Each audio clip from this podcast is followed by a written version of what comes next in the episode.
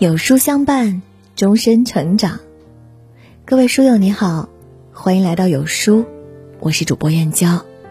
今天我们要分享的文章是1等奖作品《凶狠的母爱和墙角的父亲》，读完泪流满面，一起来听。我清楚地记得，在我9岁以前，我的爸爸妈妈把我视若掌上明珠，我的生活无忧无虑，充满了欢乐。但自从母亲和父亲去了一趟武汉医院后，我的生活就大不如从前了。父母回来的时候是晚上。说实在的，在我幼小的心灵中，我最喜欢的是我的妈妈。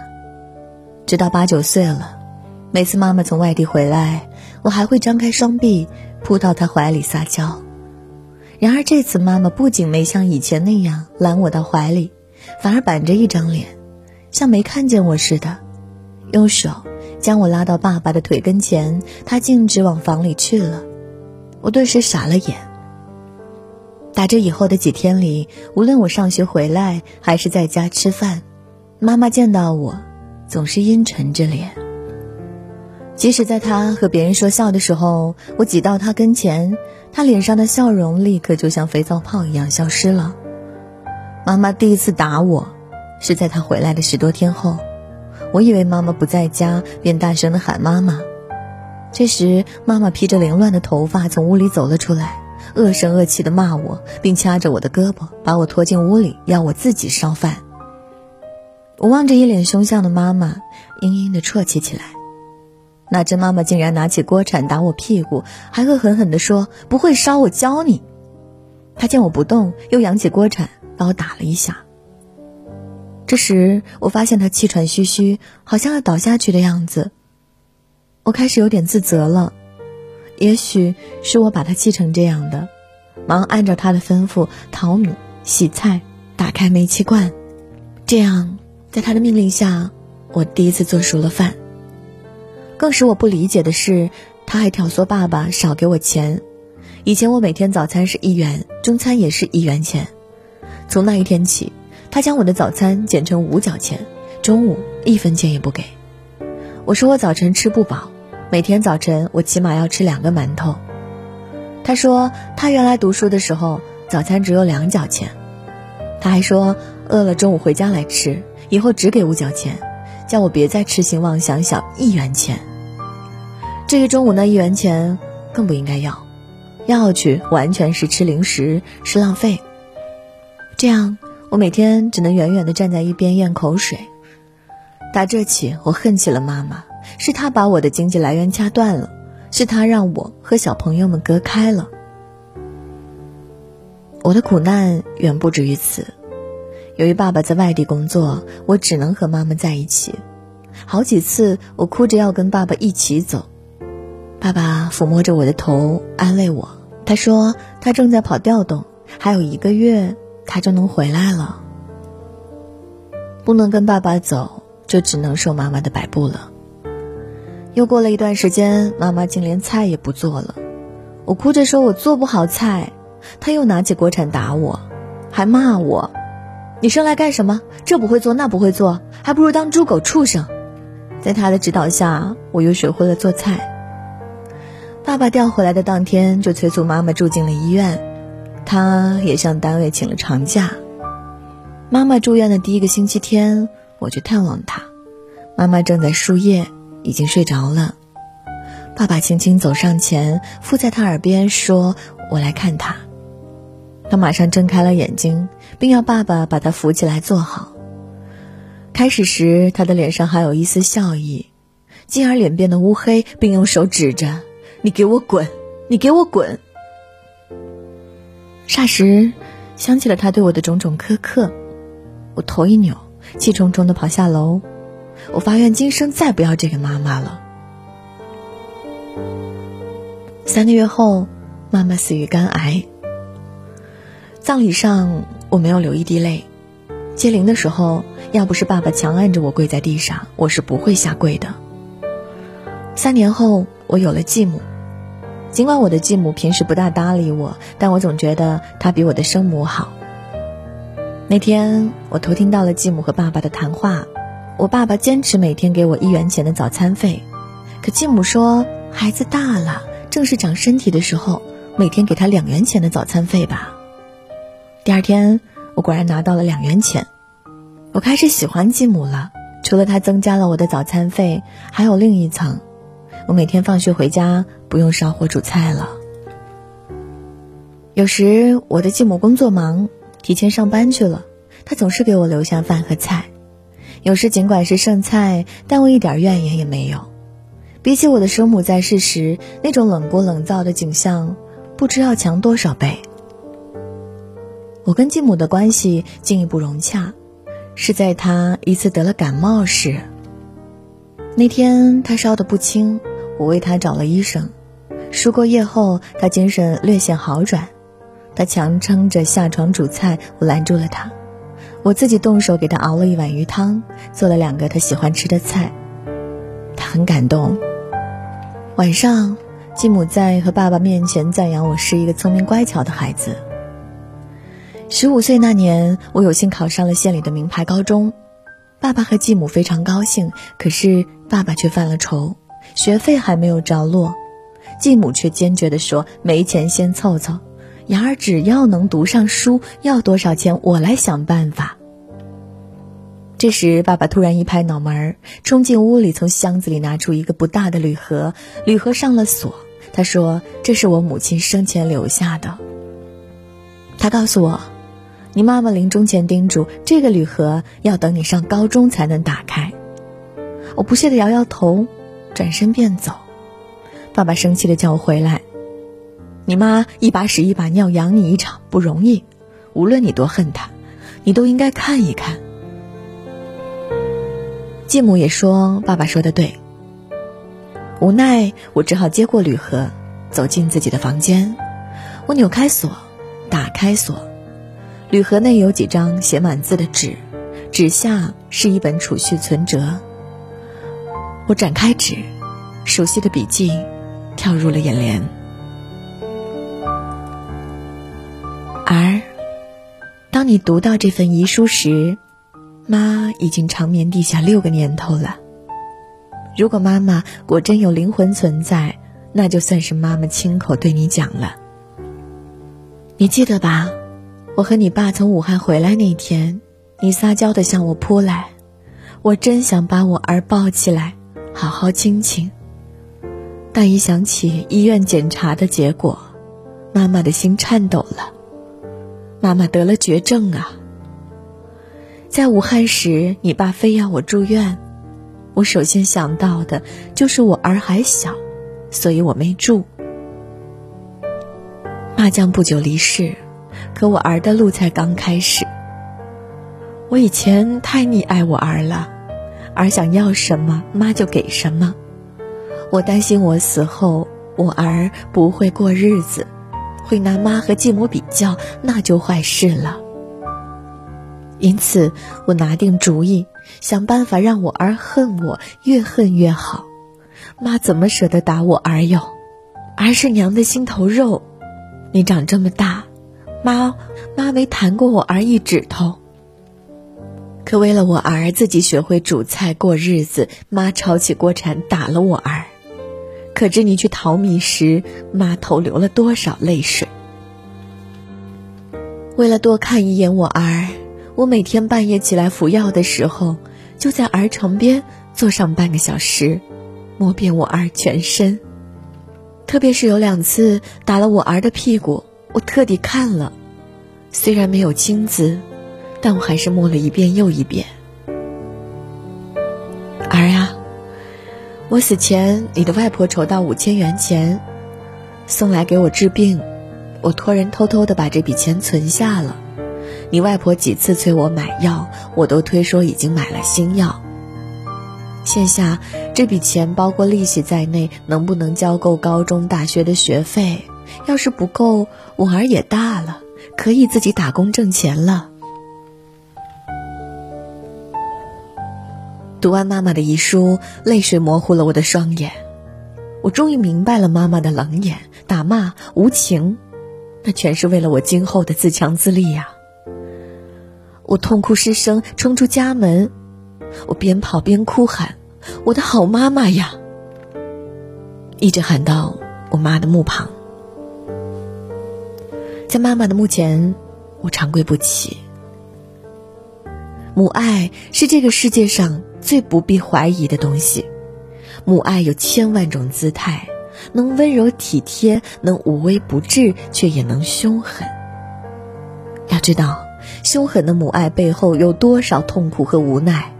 希望孩子能够尽早自立自强，长大后能独当一面，吃得了苦，受得了罪，抗得了生活带来的苦难。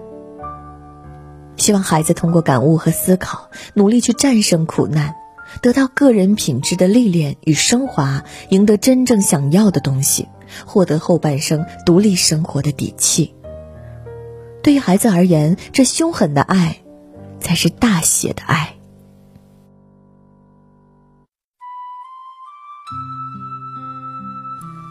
墙角的父亲。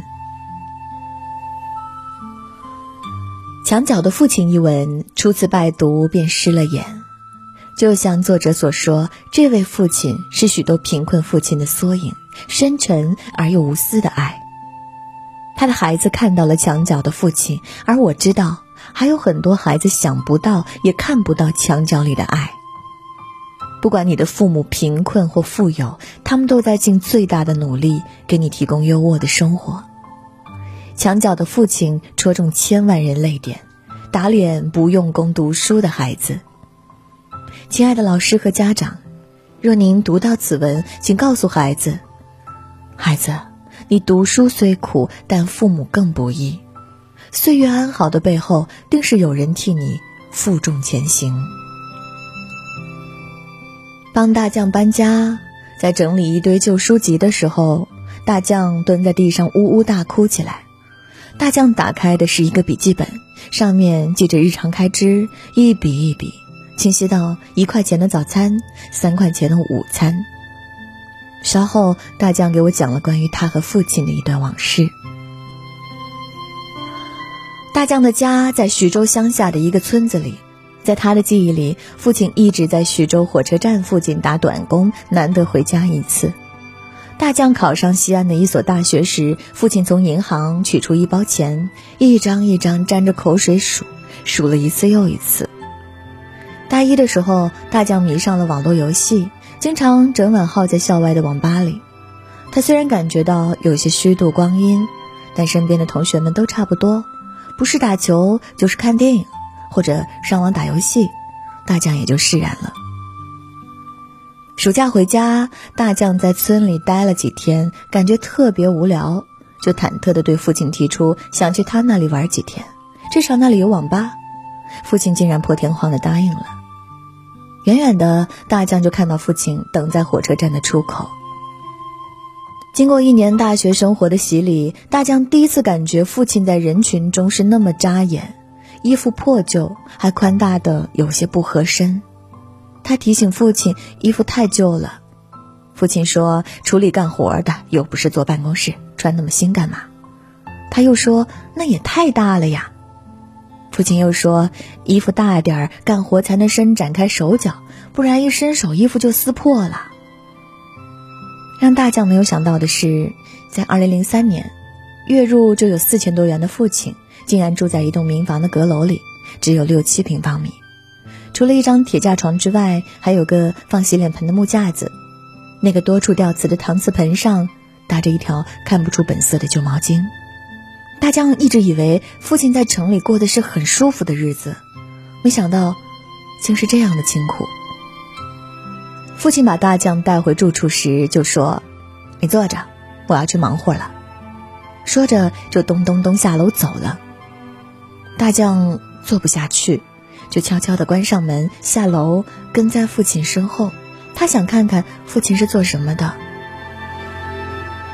7弯8拐，大将跟随父亲来到了徐州冷库，那儿聚集着10多个跟父亲差不多的人，有的推着推车，有的拿着扁担。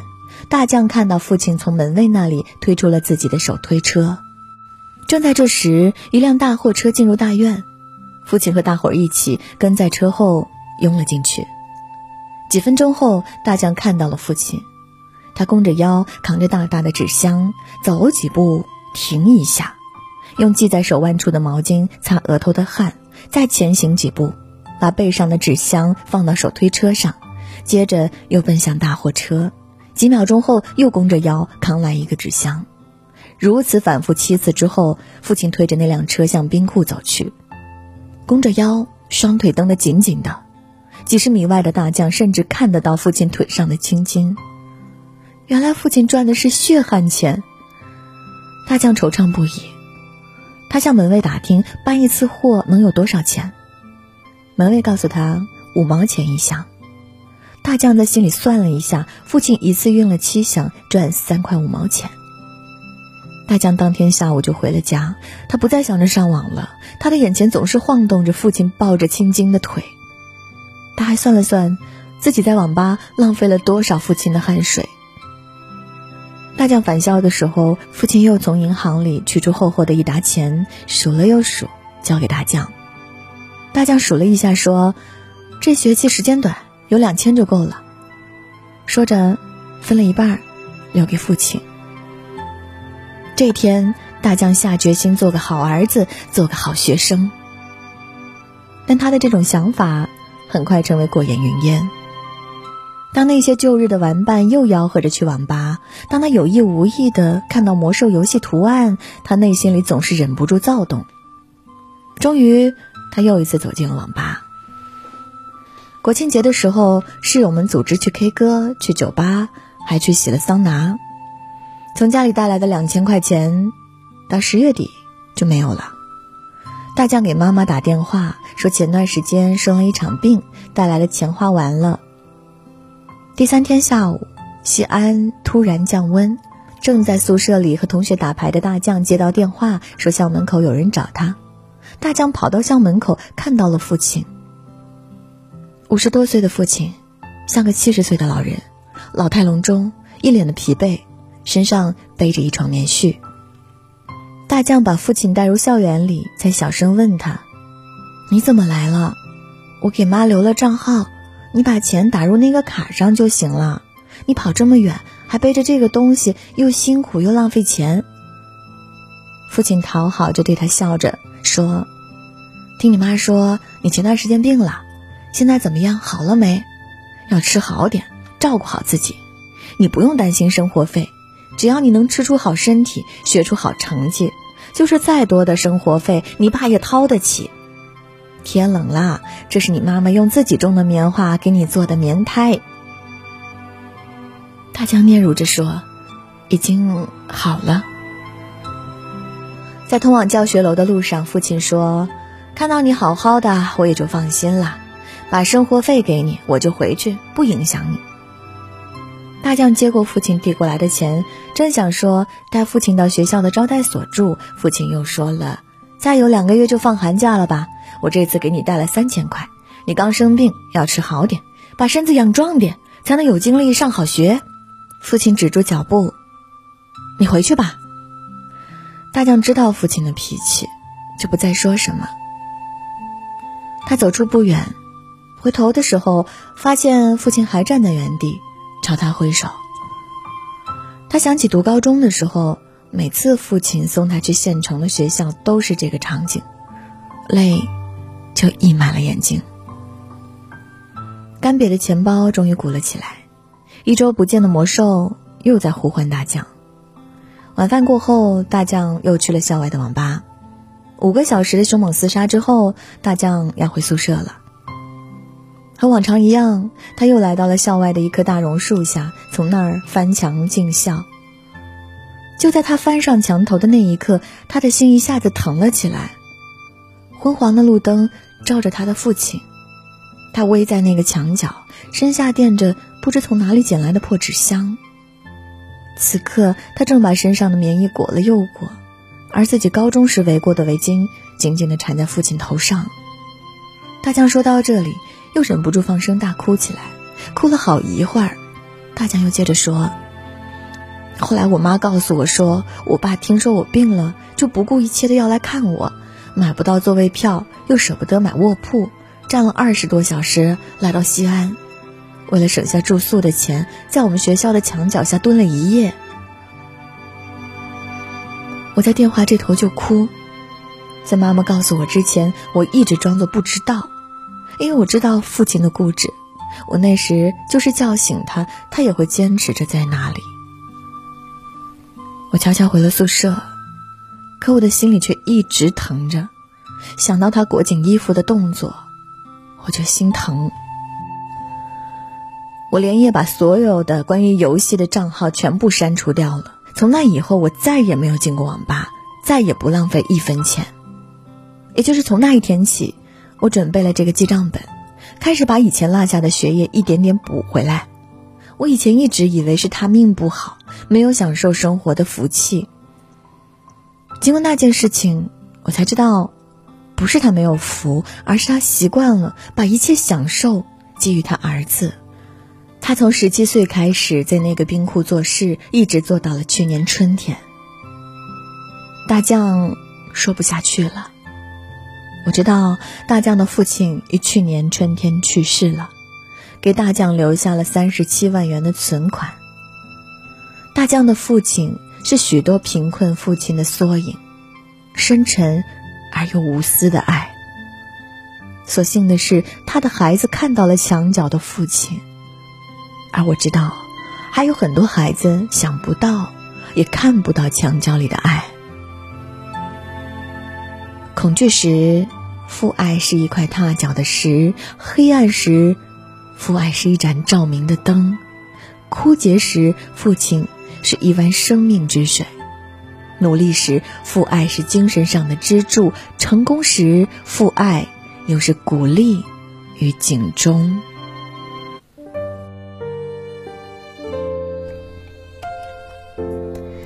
好了，今天的文章就跟大家分享到这里喽。如果您喜欢今天的文章，或者有自己的看法和见解，欢迎在文末留言区和有书君留言互动哦。想要每天及时收听有书的暖心好文章，欢迎您在文末点亮再看。觉得有书的文章还不错，也欢迎分享到朋友圈，欢迎将有书公众号推荐给朋友们，这就是对有书君最大的支持。明天同一时间，我们不见不散。